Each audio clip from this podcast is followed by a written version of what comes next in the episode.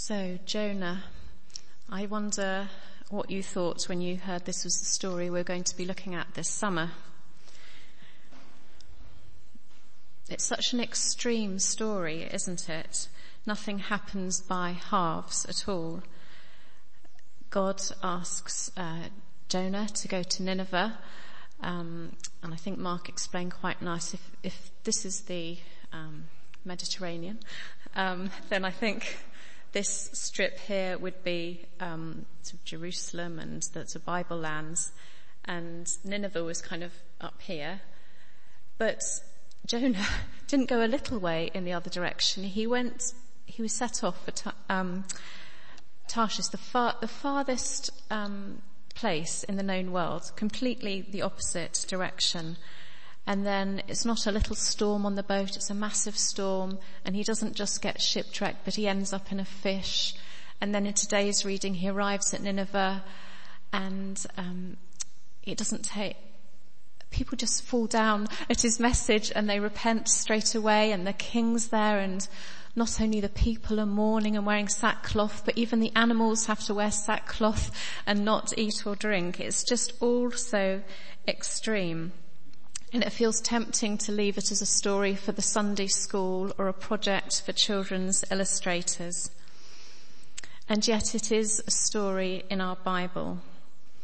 And I was interested to read that for the Jewish people still today, on the holiest day of the year, the Day of Atonement, Yom Kippur, this is a story that they read every single year. And interestingly, it's also a story in the Quran, which I didn't know. Hmm. It's a very graphic story. And like many stories in the Bible, as you sit and look and listen, suddenly all sorts of significant symbols, words and phrases pop out. And today I just want to share around two areas with you. It's the summer, so it's only a two point sermon today. The first is about the city of Nineveh and the second is about the man Jonah. So Nineveh, as we gathered from the reading, was a huge city. It was a significant city. It was located where two rivers met, so it was on important trading routes. And quite a lot is known about the city. Um, back in, I guess, Victorian times, it was a real treasure trove for archaeologists who went out there to invest, investigate and many ancient um, buildings and walls remained actually until only a few years ago when ISIS destroyed so much of it. At the time of Jonah, a huge amount of building was going on. The walls around the city were seven miles long. There were 15 impressive gateways. Palaces were built and there were temples to many different gods. And it was part of the Assyrian Empire. It was where many of the Assyrian rulers made their home. And the Assyrians were the enemy of God's people. And we read in chapter one that God saw the place and he saw the evil of the city we don't know what that meant. There's another book in the Bible called Nahum, which is a complete prophecy also against the city of Nineveh, and it talks about it being a place of great cruelty. And this is the place. That's okay. So this great city was the place that Jonah was sent, not as part of a team, not as a group of 12, not as a group of 72, but just little Jonah on his own. And I'd have thought if it was me, the thought of having any kind of impact on this massive city would seem nigh on impossible. I think if I was given the choice of going into Nineveh or confronting Goliath single-handed, I'd take my chances with Goliath any day. But after a kind of false start that we heard about last week, Jonah is given a second chance to go to the city and God says he has a message for the city. It's a very simple message. 40 more days and Nineveh will be overturned. 40 more days and Nineveh will be overturned. There are two significant things about that little sentence. 40 days. Does that ring any bells for you? 40 days. I wonder how many different places in the Bible you can think of where 40 days are mentioned. How many days did it rain for when Noah was in his ark? 40 days. How long were the Jewish spies looking out around Canaan? 40 days. Not days, but how many years does the Israelites wander in the desert? 40. How many days did Goliath taunt the Israelites? 40. How many days was Jesus in the wilderness? 40. And the thing that holds all of those in common were they were times of testing and judgment, a time of testing and judgment. And then we come to this word overturned. I'm sure when Jonah heard that in his mind, overturned meant destroyed. In 40 days, God was going to destroy this evil, wicked place. He was there to prophesy about its downfall. But actually the word has got a double meaning. It could mean, overturned could mean destroyed, but it can also mean turned around. It implies that there's the possibility of God's mercy if there's repentance. And of course that proved to be the case. God was giving the city time to respond. Even though he hated the evil that was going on in the city, he had compassion on the people and the animals, which is nice for those of us who love our dogs and cats. he had compassion on the city. And as we heard, the king, from the king down, the people did repent. They begged for mercy and they mourned for their sin. That's an important lesson for us, isn't it? That God has compassion on all people. No one lies beyond God's grace and compassion. And even though people may be acting in a foul and horrid or annoying way, we don't know what's going on in their lives, what's led them to behave like that. Two weeks ago today, almost to the moment, um, I was down in Cornwall and um, I'd taken myself off early for a little jog um, to Cape Cornwall. I don't know if any of you have been to Cape Cornwall. It's really close to Land's End. I think at one time Cape Cornwall thought that it was the furthest westerly place in the UK and then someone got a ruler out and realised that Land's End was actually a little bit further out that way. But the result is that all the um, rather unattractive buildings are down at Land's End and Cape Cornwall is this beautiful unspoilt peninsula sticking out into the sea. It's a beautiful place. And as I sat there looking out at the sea, um, it was just amazing to see this very flat piece of sea in front of me and then off to the left, suddenly there were the ripples and the waves and it was almost like there was a kind of a sea monster underneath the ocean kind of like chucking the sea around. And it made me think, I was thinking about one or two people um, who I'm sort of struggling to know what to do with at the moment.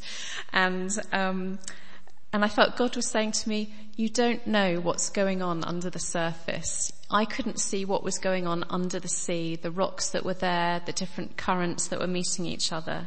All I could see was um, the effect it was having on the surface of the water.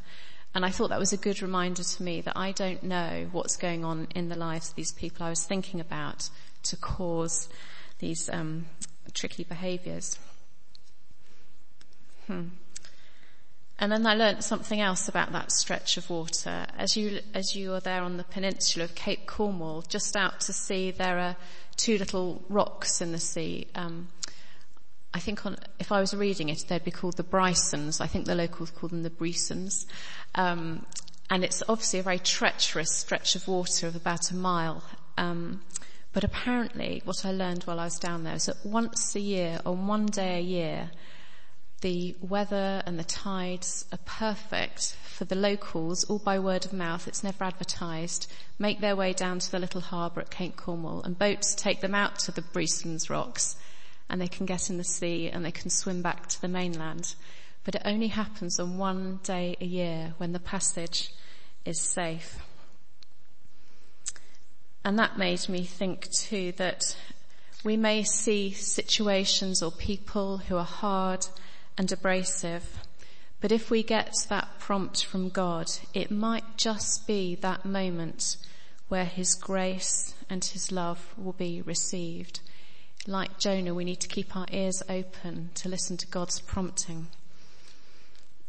I remember a little while ago, I had a, a neighbour who was really struggling and I thought, gosh, I think if you came along to church and got to know God and the love of the family of the church, this could make a real difference to your life. And weeks went by and I felt too shy or awkward about saying anything. And then one particular day I had the courage and spoke to her and she said, Oh yes, I've, I've been thinking I ought to rejoin the flock. and it was just an extraordinary thing and I nearly fell off my seat. And it just shows that sometimes with the prompting, you never know what God is doing in someone's life. So when we think of Nineveh, we can think about the compassion of God, and the wonder of repentance, turning our lives around, receiving his mercy. And of course for us as New Testament Christians, we know that that repentance and that forgiveness comes through Jesus.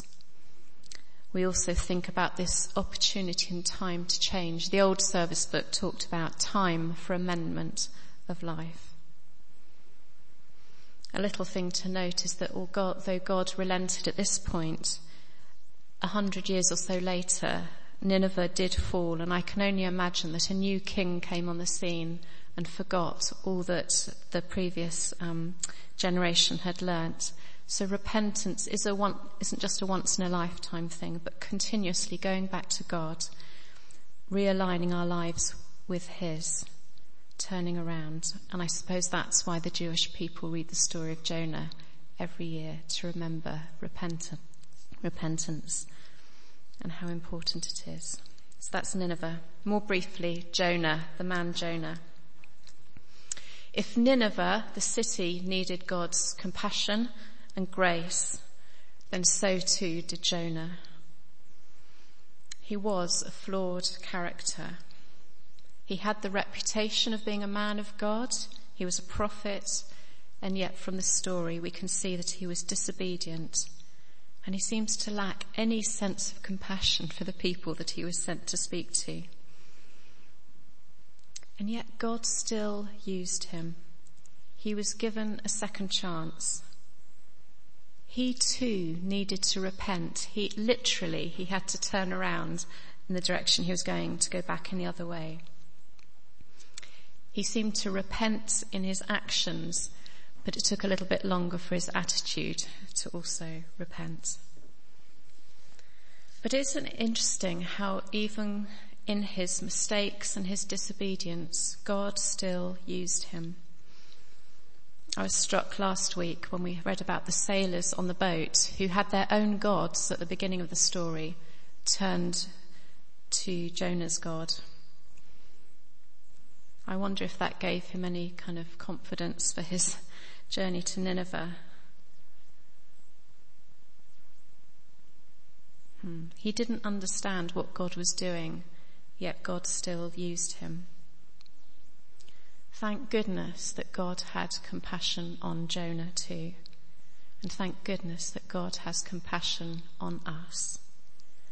We too can be grumpy, we can lack compassion, we can lack wisdom. We can feel very judgmental about other people.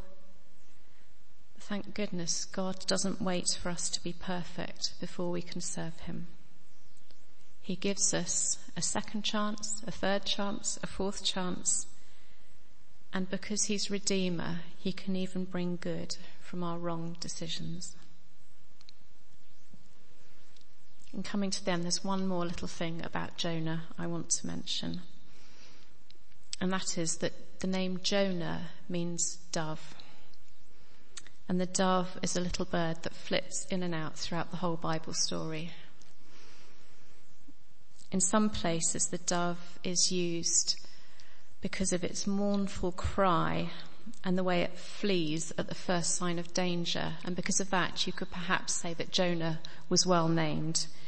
He had a mournful cry and he f- fleed, flew, flew at the first sign of danger. but we, do you remember in that psalm we read together, there was the, um, the word Psalm 55 uh, and put to music in so many different ways. Oh, for the wings of a dove.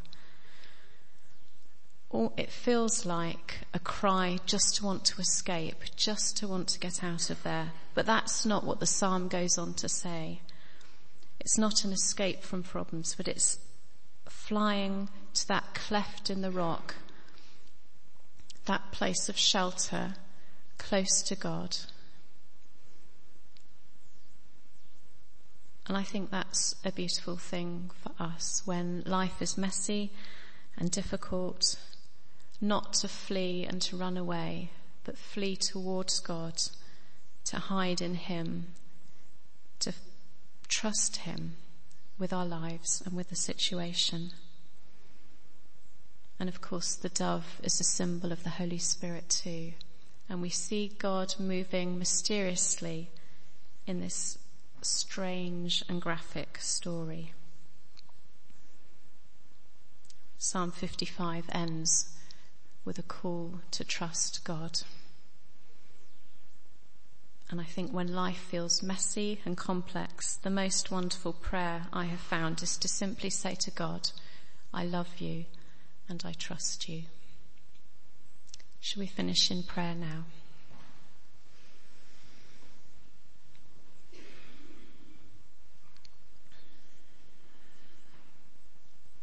Dear Lord, we do thank you for this story of Jonah. Show us how we can apply its lessons to our lives now.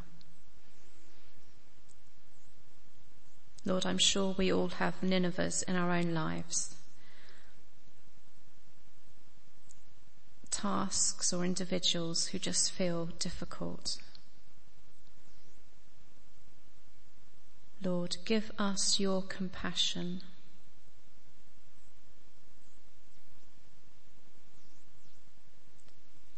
Lord, give us your love that we might bring your light to dark places and troubled lives. Lord, we acknowledge that like Jonah, we are imperfect. We don't have a fraction of your compassion or love. Lord, help us to live lives of repentance, aligning our lives and wills with yours again and again. Show us how to hide in you, how to rest in you, our rock and our redeemer. How to trust you, not that we hide away from the world, but that we are equipped to bring your light to a dark world. And we ask all of this in the name of Jesus.